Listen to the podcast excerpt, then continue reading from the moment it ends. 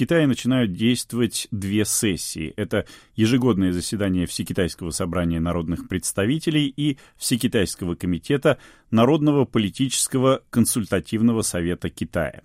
В первой участвуют почти 3000 депутатов, во второй более 2000. Как ожидается, по итогам этих так называемых двух сессий будут окончательно одобрены предложения ЦК КПК по внесению изменений в Конституцию КНР, одно из которых предусматривает отмену запрета председателю КНР занимать свой пост дольше двух сроков. Это откроет нынешнему главе китайского государства Си Цзиньпину возможность оставаться у власти сколь угодно долго. Мой собеседник, политолог, специалист по Китаю Иван Преображенский. Первый вопрос может быть несколько формальный. Считаете ли вы, что сессия Всекитайского собрания народных представителей точно утвердит вот те поправки к Конституции, которые предлагал Центральный комитет КПК и которые предусматривают, в частности, отмену вот этого ограничения на два срока для председателя КНР и его заместителя? Да, я в этом практически уверен.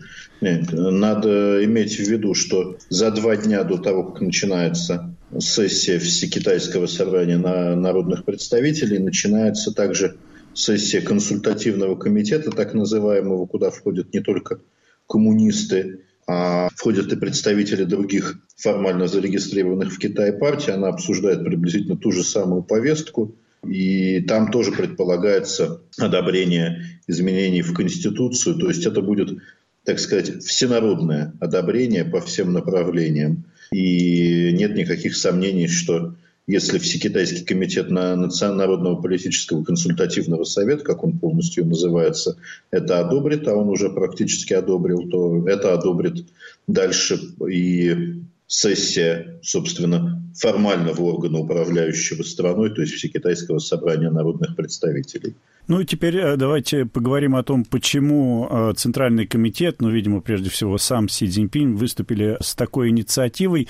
Для чего это нужно? Си Цзиньпин хочет остаться у власти до конца жизни или это необходимо для того, чтобы удержать власть или провести какие-то реформы? Как вы считаете, в чем причина такого его шага? Залезть в голову конкретного одного человека мы не можем. Я думаю, что даже психоаналитик не сможет точно ответить на вопрос, что же хотел и хочет Си Цзиньпин. Можно судить по его действиям.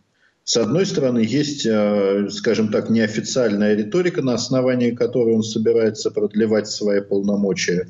Речь идет о двух, по сути дела, проектах. Первый экономический, второй, скажем, внутриполитический. Первый – это резкое повышение внутреннего спроса в Китае и превращение Китая в среднезажиточное общество, то есть в страну, которая не будет больше зависеть от того, сколько дешевых китайских товаров купят за пределами Китая.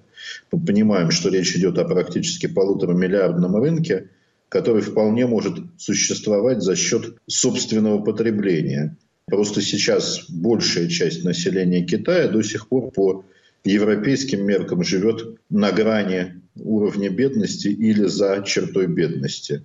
Внутренний Китай и китайские мегаполисы – это две очень больших разницы китайские мегаполисы местами более, скажем, технологичные, современные, чем американские или японские. Про европейские города не говорим. Нет. А если мы заедем во внутренний Китай, нет, еще и получив для этого разрешение, надо заметить, иностранцы, то, возможно, увидим деревни, где до сих пор люди не имеют туалета и ходят в ближайшую канаву справлять свою нужду. Вот эту вот разницу, вот эту вот диспропорцию, собственно, собирается устранять Си Цзиньпин.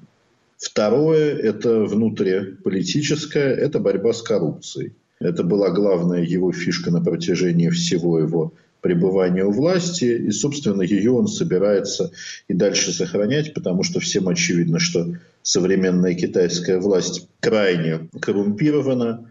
К приходу власти Си Цзиньпина коррумпированы были практически все уровни. Сейчас борьба с коррупцией идет очень активно. Его главной опорой, собственно, является именно, назовем это так, репрессивный или это аппарат или правоохранительные органы, точнее, специальные правоохранительные органы, которые в значительной мере создавались именно при его участии для борьбы с коррупцией. Но надо понимать э, и простую вещь, что во время борьбы с коррупцией были случайным образом, в кавычках, уничтожены все потенциальные политические конкуренты Си Цзиньпина. которые не относились к его так называемому клану. Да? В Китае все равно сохраняется некое подобие кланового управления, то есть выходцы из разных регионов опираются чаще всего на разные группы, то есть на тех, с кем они так же, как, скажем, в России, на тех, с кем они учились. Если в России значительная часть правящей элиты выходцы из Петербурга, либо люди, учившиеся там, то в Китае также последовательно меняются кланы. Какое-то время, достаточно долго, это был шанхайский клан. Сейчас власть вернулась к условно-северным кланам. И представителей других кланов, собственно, постепенно и устранял Си Цзиньпин, опираясь на антикоррупционную повестку. Ну и последнее, собственно, никаких ограничений он сам себе сейчас не ставит. Это очень важный момент. Он говорит о том, что э, современная китайская политическая система практически идеальна. Современная китайская партийная система, которая состоит из коммунистической партии и остальных зарегистрированных формально и формально оппозиционных партий, как в э, бывших странах народной демократии, в Центральной и Восточной Европе было в советский период, которые в реальности полностью поддерживают курс правящей партии, отличаясь лишь мелкими стилистическими отличиями. Вот эта вот система, по словам Си Цзиньпина, это главный вклад китайской современной, скажем так, политики – Э, в развитие международной политики. Очевидно, что если таковы вклады китайской демократии, то в рамках этой демократии э, ни о какой сменяемости власти речь в принципе не идет. Нет, это совершенно четкий отход от э, принципов, которые закладывались в Китае после начала рыночных реформ, главным из которых была как раз сменяемость власти и хотя бы видимая условная какая-то конкуренция внутри партийного поля, когда постепенно, год за годом возникали все новые посылы. Например, интеллигенция, которая до этого в принципе не признавалась отдельным классом, это была включена, скажем так, в список самых главных групп населения Китайской Народной Республики, и это было закреплено решениями коммунистической партии. То есть мы сейчас видим, что все призывы которые официально идут со стороны Коммунистической партии Китая, не содержат никаких намеков на то, что власть действующей правящей группы будет каким-то образом временными рамками ограничена.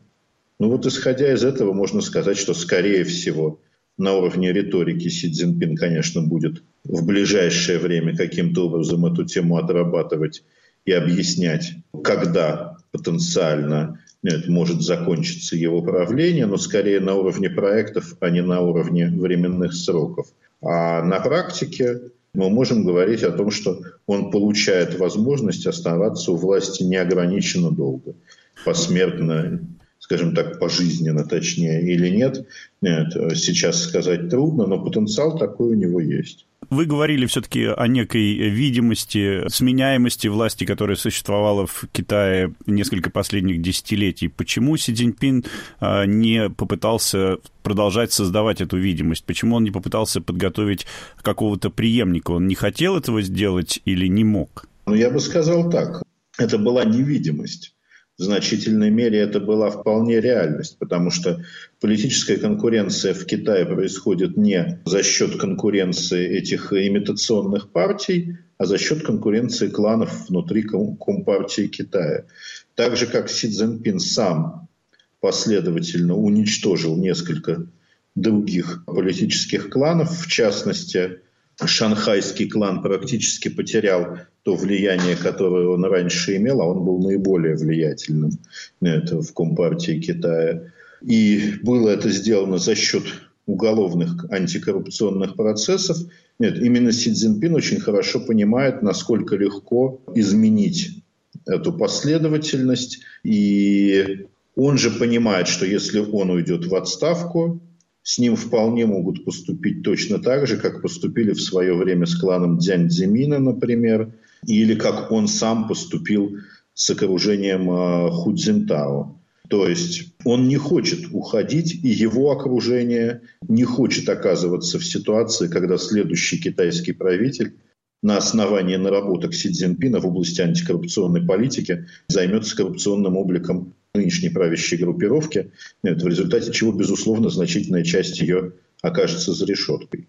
То есть речь идет о том, что раньше принцип сменяемости работал вне зависимости от желания политиков и уровень, скажем так, э, согласия внутри в целом китайской коммунистической партии ее высших слоев был таков, что ни один правитель не мог, у него в принципе не было такой возможности, чтобы отказаться от принципа сменяемости власти, которые были заложены при Дэн Сяопине, который ограничивает двумя, скажем так, с половиной сроками в реальности пребывания правителя у власти, поскольку со своими основными постами традиционно глава КНР, председатель КНР расстается постепенно, так чтобы происходил контролируемый транзит власти.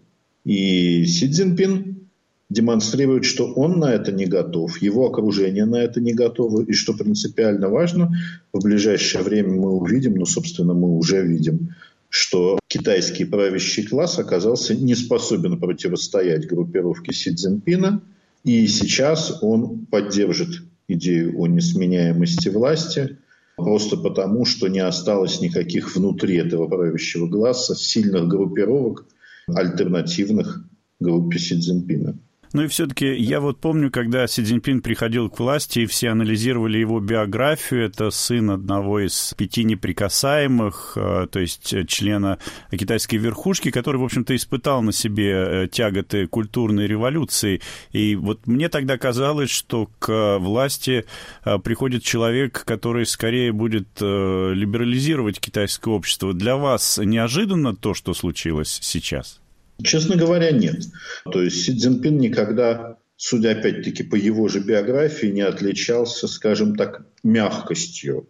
То есть э, это достаточно жесткий человек, и если многие другие, назовем их дети культурной революции, в смысле пасынки культурной революции, те, кто пострадали в этот период, они были уже сложившимися скажем так, личностями в этой ситуации, то с Си Цзиньпином было постоянное ощущение, что он в значительной мере действительно дитя культурной революции в том плане, что методы, которые тогда применялись, были им восприняты, скажем так, как э, легитимные методы для сохранения, удержания власти в стране, для того, чтобы эта власть существовала эффективно.